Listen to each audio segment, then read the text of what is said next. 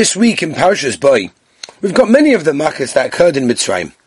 And we focus this week on the ninth makkah, the tenth, the ninth plague, Choshech, the makkah of Choshech.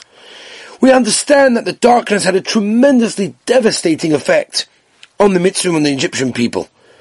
And a person may question, why is darkness so traumatic? Let's try to understand exactly what happened. Chazal tell us that in the very first three days of this makkah of darkness, the Egyptians were unable to see each other, but they can move around. Slowly, caution, but they can move. The next three days, Chazal tell us, were very different. The Egyptians couldn't even move around. The darkness was so thick it weighed them down. They were frozen in air. Those that were standing couldn't sit. Those that were sitting couldn't stand.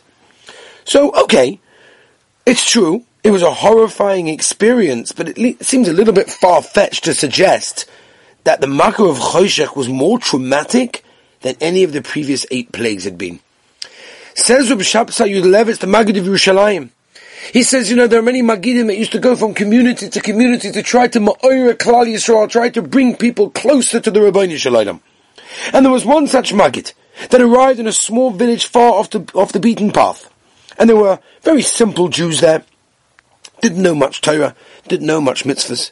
And he gets up and he speaks and he talks about the Ribbono Shel Olam, and he talks about Gehenna, and he talks about Gan Eden. And one guy gets up, says, Rabbi, I would like to go to Gehenna. He says, excuse me? He says, yes, I, I would love to go to Gehenna. He said, the Maggid looks at him and says, why would you want to do that? He says, listen, let me explain. You know, I'm going to live the rest of my life. I'm an observant Jew. I try to do whatever I know. More than that, I don't know. Eventually, after 120 years, I'm going to be called to my rightful place in Gan Eden to enjoy the spiritual pleasure in store for those who obey Hashem. But I have a problem. Who am I going to talk to? The rabbis? The Talmidei Chachomim? All those righteous people? With all due respect, Rabbi, those are not my speed. I never had a relationship with any of those people. What am I going to talk about? My friends? Simple Jews.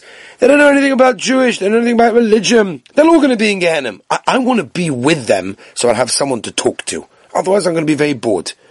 Said the Maggid, you made a tremendous mistake. You think for one minute that in Olam Emes, in the world of truth, you're going to meet up with your friends. No. Gan Eden is full of a place of incredible light, of overwhelming joy and happiness. All the righteous sit together sharing the pleasure from the Ziva Shechina the tzaddikim have the opportunity to meet again. That's very, very different to the morbid, dreary scenario in Gehenna. There darkness reigns. One neither sees or even hears anything. You can't even raise your hand or lift your leg. Gehenna is a very lonely place. There's nothing there but you. That's what happened in Mitzrayim. During the Makkah of Choshech, the Egyptians were engulfed in such thick darkness that the loneliness made it worse. The Egyptians couldn't share their feelings of fear, anguish, grief or frustration.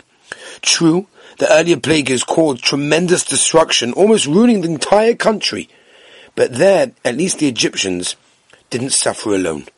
That gave them a measure of comfort. In the Makkah of Choshech, nobody could see each brother. Leiro ishas achiv. And that was a tremendous thing. And you know what it tells us? You know what it teaches us?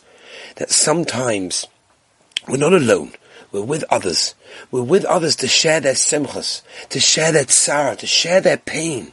And that's what in Mitzrayim was so devastating by the Makkah of Choshech that they weren't able to do that. Have a wonderful Shabbos.